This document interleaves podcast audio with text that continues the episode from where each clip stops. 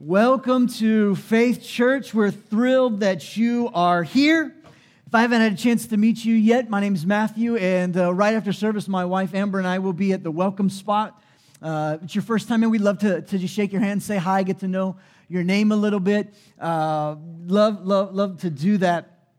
You know, uh, my wife and I, uh, we are a, uh, a package deal, so to speak. not, not in the sense that, like, if I commit to something, then by default she is fully committed to the same thing. Uh, that, that's not necessarily what I mean. Uh, I'm not saying that because uh, I work full time at the church, that therefore my wife is now obligated to uh, work full time at the church. Like, that's not the package deal. Uh, it, I, I don't mean that we're a package deal in the sense that we're going to dress all twinsies all the time. Nope. Not happening. When it happens on accident, I'm like, babe, I'm changing. Give me a minute. Like it's just like we don't we don't do that. That ain't that ain't how we roll in my house. But nonetheless, we are we are one. We we are we are our package deal. In other words, I don't have any friends that my wife doesn't like. We don't have anybody over to our house a second time that one of us is like, nope, don't like them. Some of you are like, that's why I didn't get invited back to dinner. Maybe. I'm kidding. kidding. But but but to, to, to love me is to also love my wife. Like we're a packaging. We would have a problem if you were to say, I love Pastor, I just can't stand his wife. Like, we would have an issue. I would lose my salvation and freedom in that moment. Like, like we're a package like we are together, we are one, and we, we love each other, and we love you, and you love us. It's, it's, a, it's a one and the same kind of, kind of a thing. I can't tell you, though, how many times I've heard people say, I love Jesus. I just can't stand his church. I love, I love Jesus. I just don't really care for Christians too much. It's, what you need to understand is that the church is the body of Christ. The Bible refers to us as the bride of Christ. It would be like uh, saying, I love Jesus, and you just like cut off his head and carry around his head because you love him, but you like leave his body. Like, that's a little morbid, I get it, but like, come on. Like, I love Jesus, I just don't love, love, love the church. We've been in a series where we've been talking uh, and answering this question who is our neighbor? And once we answer the question, who is our neighbor, we then have to answer another question of how do we neighbor them? Once we identify who our neighbor is, we have to answer the question, how do we, how do we neighbor them? I, I want to talk to you this morning about neighboring Christ's bride neighboring the, the body of Christ. More, specifically, I, I want to talk about how do you neighbor this local body? The, the people that you're sitting in rows with. How do you neighbor them? How do you love them? How do you show God's love to, to them? How do we neighbor one another? Now, when we talk about loving one another and we talk about loving the local church and we talk about loving the body of Christ, I, I just need you to understand one, one thing. I'm kind of coming at it like full on. All my cards are on the table today. Uh, I definitely have an agenda. I definitely want to help you uh, motivate you to get into a small group. I definitely want to help you realize that you weren't meant to live alone and that God has a plan for it, and you're not really going to fulfill God's purpose for your life if you're trying to do it all by yourself. I definitely have, have an agenda, but I have another, another motivation as well.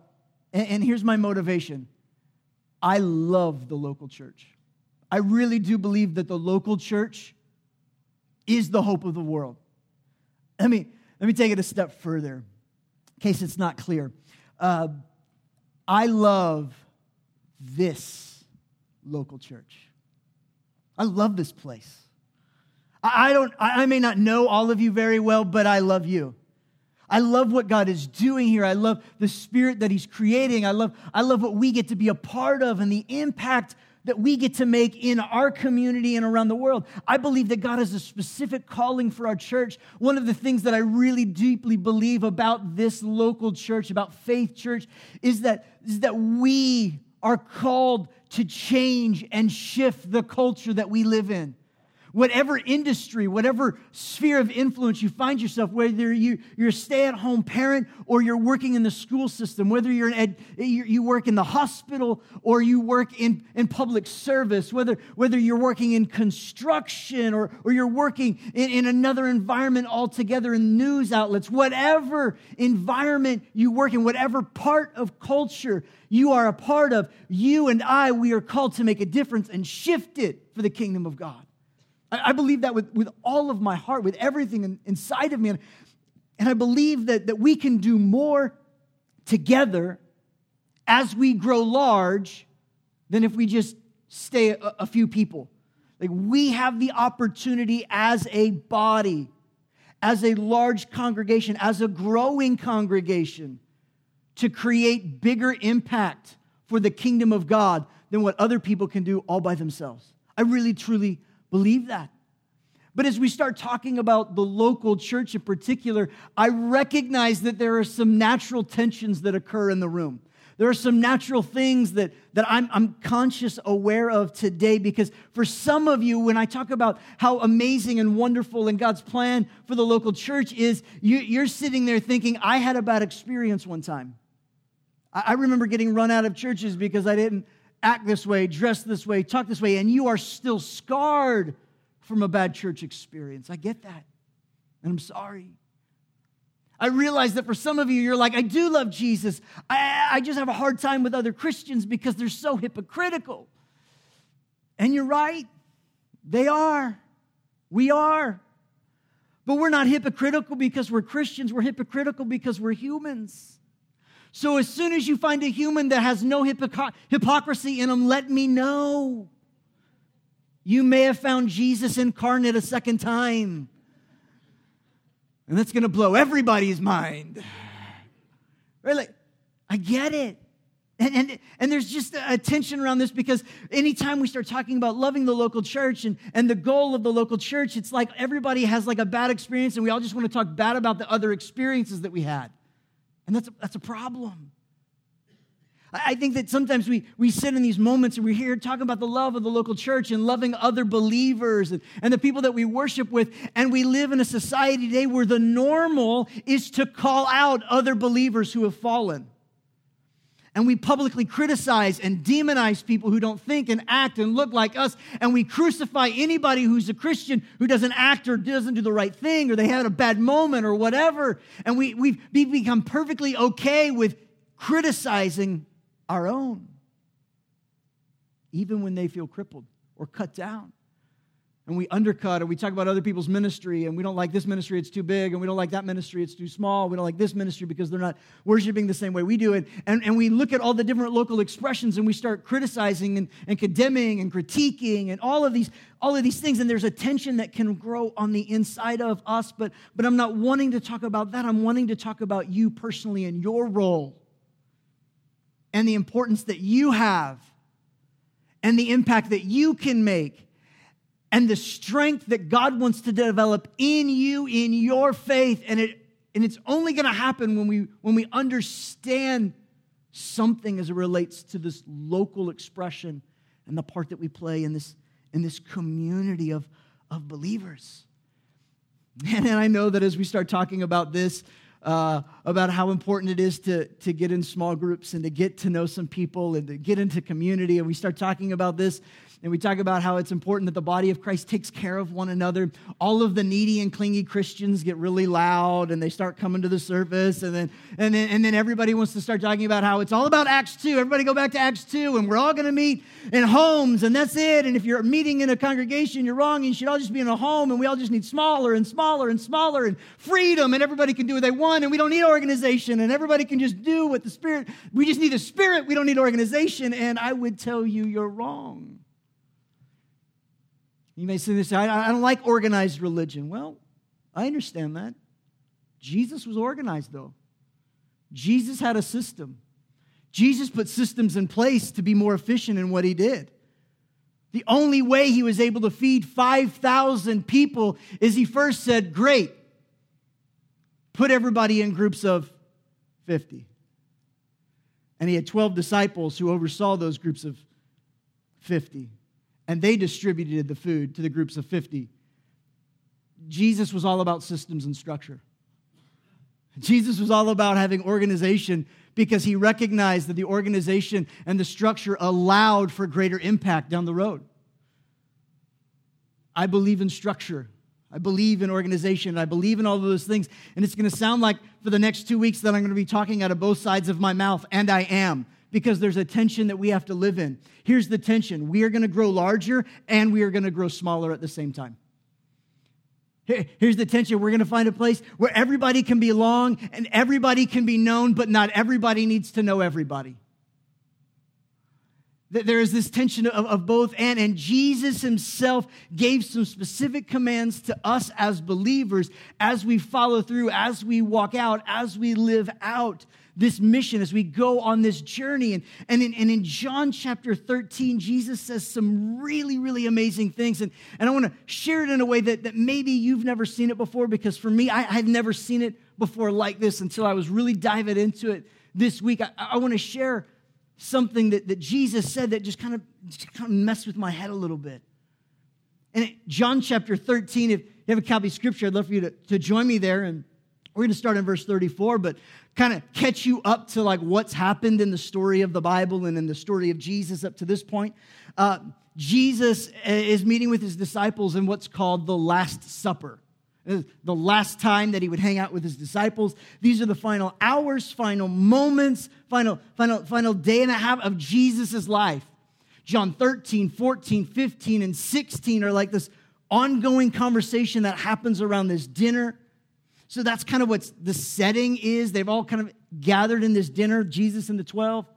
He's already washed their feet, right? Like they've already done that where he's gone around, washed all of their feet. And it's been an amazing thing. He's already broken bread and talked about communion and a new covenant, right? Like the bread, it's my body, the, the wine, it's my blood. he's talked about all of those things. They've dipped bread and they've eaten and they've discovered that Judas is going to betray Jesus.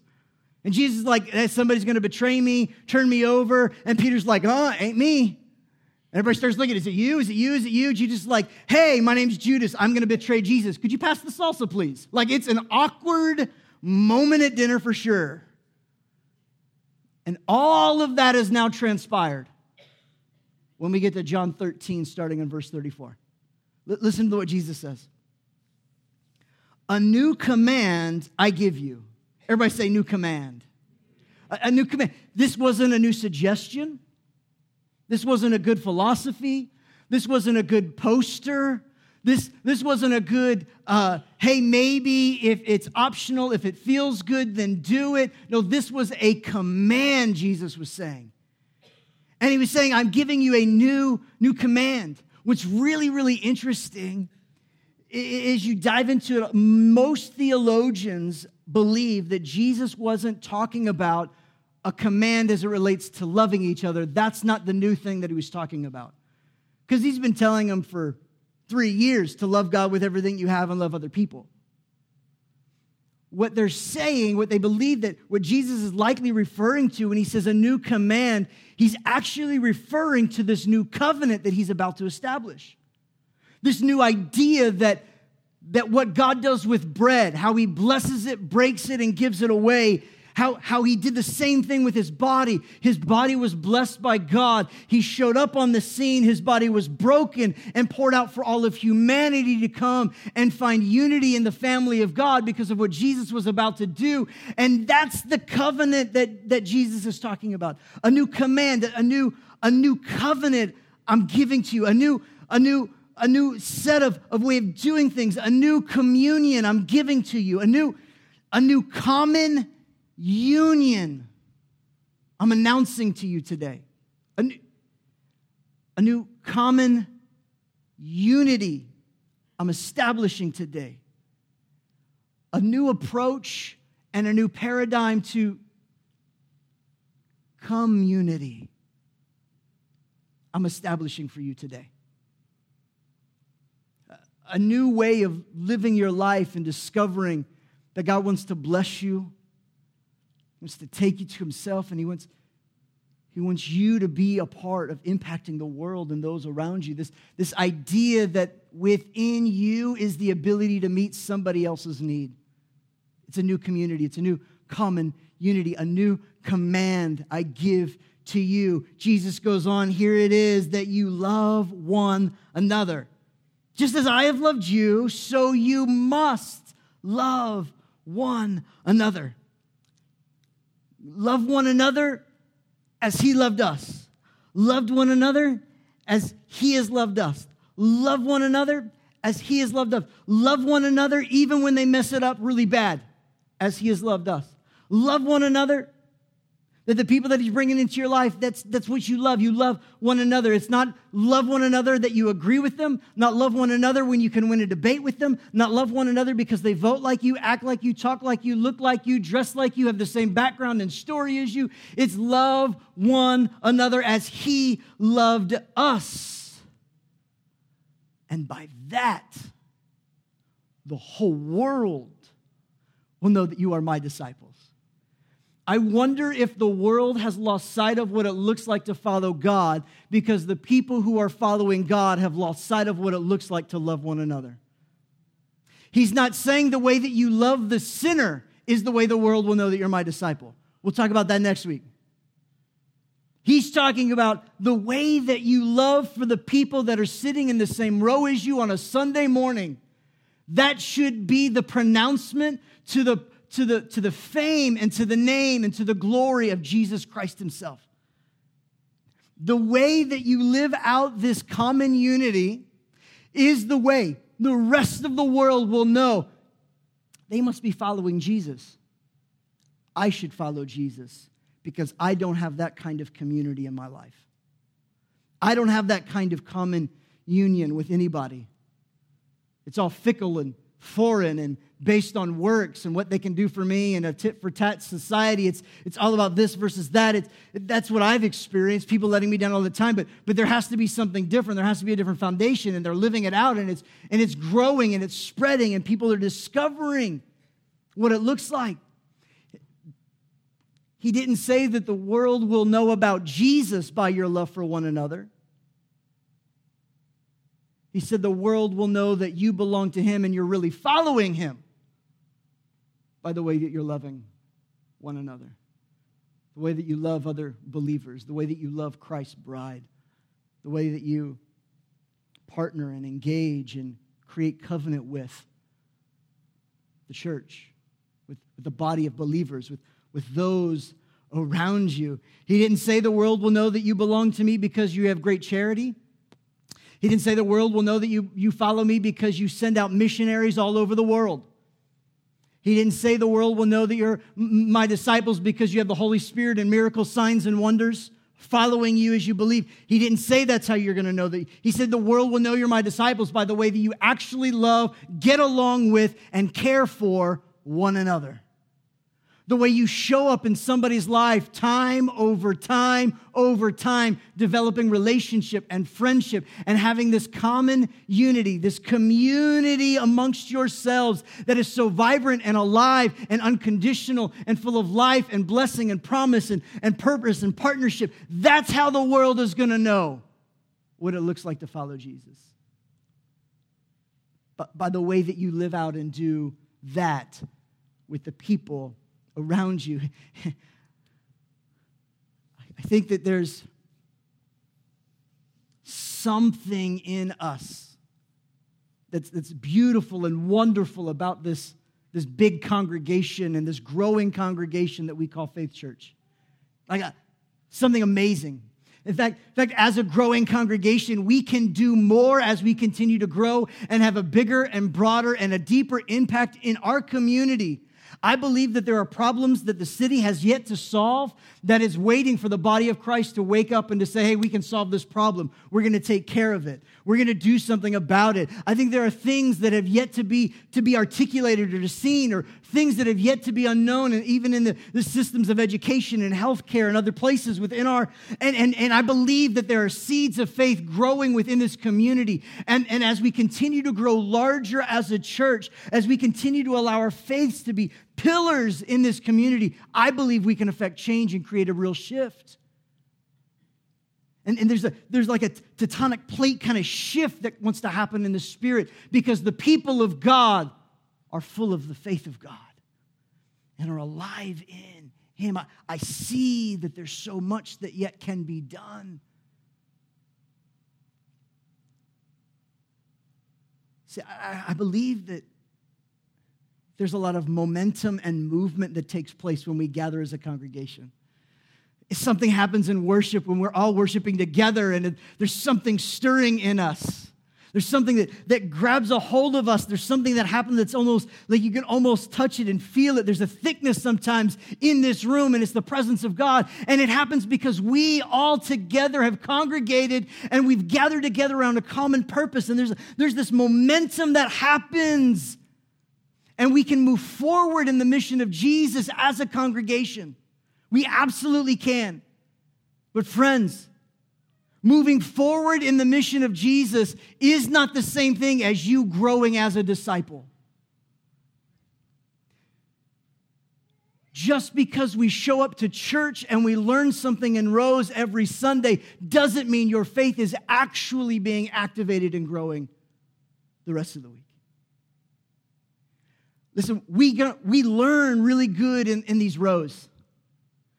But I believe that we actually develop and grow as disciples when we circle, when we get in a circle with people. I believe the mission moves forward and we find momentum when we gather as a congregation. Yet it is, it is the personal growth that you'll experience when we group into circles. Circles are better than rows, to borrow a phrase from Andy Stanley. It's something happens when we circle up in smaller groups with other people, it's like we begin to be known and they can know us. Circles are not cliques. Our connect groups are not cliques. I don't believe cliques are of God. Cliques say, I found my few and no more. Y'all, y'all figure it out on your own. No, no. A clique is a closed circle that can never open again. I believe our circles ought to always be expanding and making room for at least somebody else. The circles of our relationship, the circles of our friendship, always growing and connecting and, and, and developing. My wife and I, when we first, uh, when we first started Connect groups here uh, uh a couple years ago at our church, uh, we decided to be a part of a Connect group. We just wanted to attend one. And Kevin and Stephanie led the group. And it was in this Connect group that we developed some real cool friendships with Darren and Christina and uh, Drew and Janet. And we've got some friendships that exist that, that, are still growing, still a part of our life. We attended the group, it was wonderful. But we also uh, got to the point where we stopped attending the group because we just recognized that there were more people who needed a place to circle up. So we were like, you know what? We're going to go start a group and make sure people have an opportunity to circle up. And, and so, for many of our group leaders, those who are leading connect groups, they started to lead connect groups not because they were looking for new best friends, but because they wanted to create an opportunity and facilitate opportunity for you to find somebody that you could circle up and grow in relationship with. Because circles are just so much better. You actually can begin to grow in the context of a small group and in, a circle. I believe Jesus' mission moves forward in the crowds, yes, but disciples are made in circles. Disciples are made when we decide to sacrifice and to give and to get to know somebody else and allow them to get to know us. I don't believe that the call of the church is to be a place where everybody knows everybody. I don't believe that's healthy church. I do believe a healthy church, though, is where everybody can be known by somebody. You don't need to know everybody's name, but somebody needs to know your name and your story. And sometimes we settle for knowing people's names and we never really circle up to get to know their story. And we never let them know our story either. And there's something that happens that there's a transaction that takes place in the context of a small group, in the context of these circles, because it's in these circles that we actually have space for conversation. It's in these groups that we actually have space for personal growth to take place. See, we can learn a truth in rows, but it's in our circles that we discover how to apply that truth. And until you learn how to apply the truth, all you're doing is hearing and forgetting. Well, we don't want to be hearers only. The Bible says we want to be doers of the word. The transformation in your life and your faith that you're longing for is on the other side of the relationships that you've been avoiding. That was good. Unplanned. Not in my notes, but it was good the transformation in your life that you've been needing, longing for, hoping for, the sense of community that you've been wanting and needing and looking for, it's on the other side of the struggle that you feel like it is and to build the friendships and the relationships. I, I think that we can lovingly reach further as a crowd for sure, but it's only in our circles that we actually can reciprocate that love. The, the, See, if, if all we're doing is looking for the church to provide for our needs, the big organization known as the church, then all we're doing is creating a transaction. It's a transaction in exchange of goods and services. We'll show up when you need us, and you keep showing up every week and giving something in return. It's this reciprocated give and take. It's a consumer based approach to life. Now, I'm not all down, Debbie Downer on consumerism. I'm really grateful for it. I like being able to show up places and not have to cook. I'm good with it. Right? Like, I like being able to, to purchase something and somebody come in, install it, set it up, be it all done, and great service. I'm all for it. In fact, next Sunday, I'm going to talk to you about how we leverage consumerism within the local church. I don't think it's a bad thing. But we can't stop at consumerism. We weren't called to grow in the place of consumerism. We weren't called to just goods and services and look to the conglomerate known as the organization of the local church and, and expect them to meet all of our needs. There's actually a component of loving like Jesus. He didn't say the world will know you're my disciples because you receive love from a local church. So the world will know you're my disciples because you're giving love. You're giving love in the context of it. You're, you're, you're a disciple because and that's what you, you just give. You reciprocate it. You give it away. It comes to you and you give it back again. There's people in your circle that need prayer and you pray for them, but then there are those moments where they need to pray for you. And it's in the context of small groups that you actually begin to develop the relationships to where you know you have caring relationships in your life. That when you need to move and it's pouring down rain, they'll show up with their trucks and say, Hey, let me help you. It's, it's in the moments of showing up to say, hey, listen, something's going on in my life. Listen, if, you if our first response is when crisis hits in our life, when tragedy hits, when, when we've got a, a, surgery and we've got other things coming, if the first response or only response is, I need to tell the church so they can all pray, that's an indication that you're doing your spiritual walk wrong. An indication that you're doing it all alone.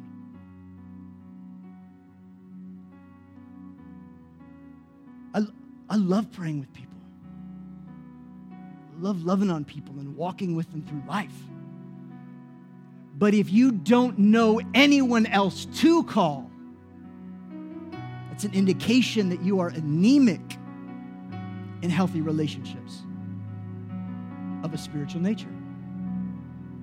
And the world will know you're my disciples, not because you attend church, but because you love the people that are part of the church. here at Faith Church, we don't, we don't have a prayer chain. To be honest, we'll never have one. But you know what I do love to hear about? Are prayer groups that form over a group text message. because there are people that you actually know that have your number, that you know you can text them and say, I need, I'm praying here. I, hey, would you, I need you to pray. I'm getting ready to go into an interview. I'm getting ready to do this. I have a test today. That's community. That's the community that God and Jesus wants to establish in your life. That's the things that He wants to establish in your heart. It's, it's in those moments where you actually get to know somebody and somebody gets to know you that you know when life hits, you can call them. You know when stress hits, you can call and they're going to pray with you. They're going to love you. You're going to help you through. If you don't have that, start creating that. Take a step and, and begin to do that. The church is not here to fill your social calendar with bingos and barbecues. We want to create and make it a space where you can take a step, where you can build relationship. But at the end of the day, you will get into relationships because you decide to put something into those relationships. The Bible says if you want to have friends, show yourself friendly. Nobody ever asked me out to lunch. Who have you asked out to lunch? There is an organic nature to this. There is an element that says, I'm gonna, I'm gonna reach out to somebody. I'm gonna show up. I'm gonna invite somebody into my circle. I'm gonna create my circle because I, I wanna develop these friendships. I'm gonna do this.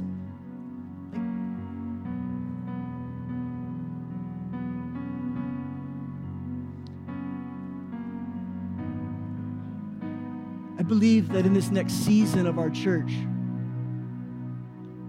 the way we continue to sustain healthy growth, it's connected to our willingness to get into circles and to form healthy relationships.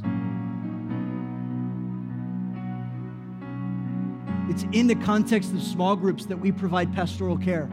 I believe 90% of pastoral care is just having somebody there who cares. They don't need the word pastor in front of their name. They just need to be able to look you in the eyes and say, I love you. I'm praying for you. You're going to make it. I'm here with you. That's what you need. I, am going to be praying. I'm here. I'm available. We're going to love. We're going to serve. We're going to do all of those things. But at the end of the day, you need people that you've circled up with that you know beyond this moment, they're going to walk with you still. They're going to walk with you further. They're going to develop this community, this bond with you. I want to challenge you today, church take a step, try a connect